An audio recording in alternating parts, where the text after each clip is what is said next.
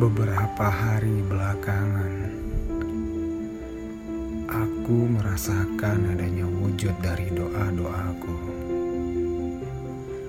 Tidak usah kau tanyakan apa isi doaku. Kau adalah wujud nyata yang selalu ada dalam setiap sujudku.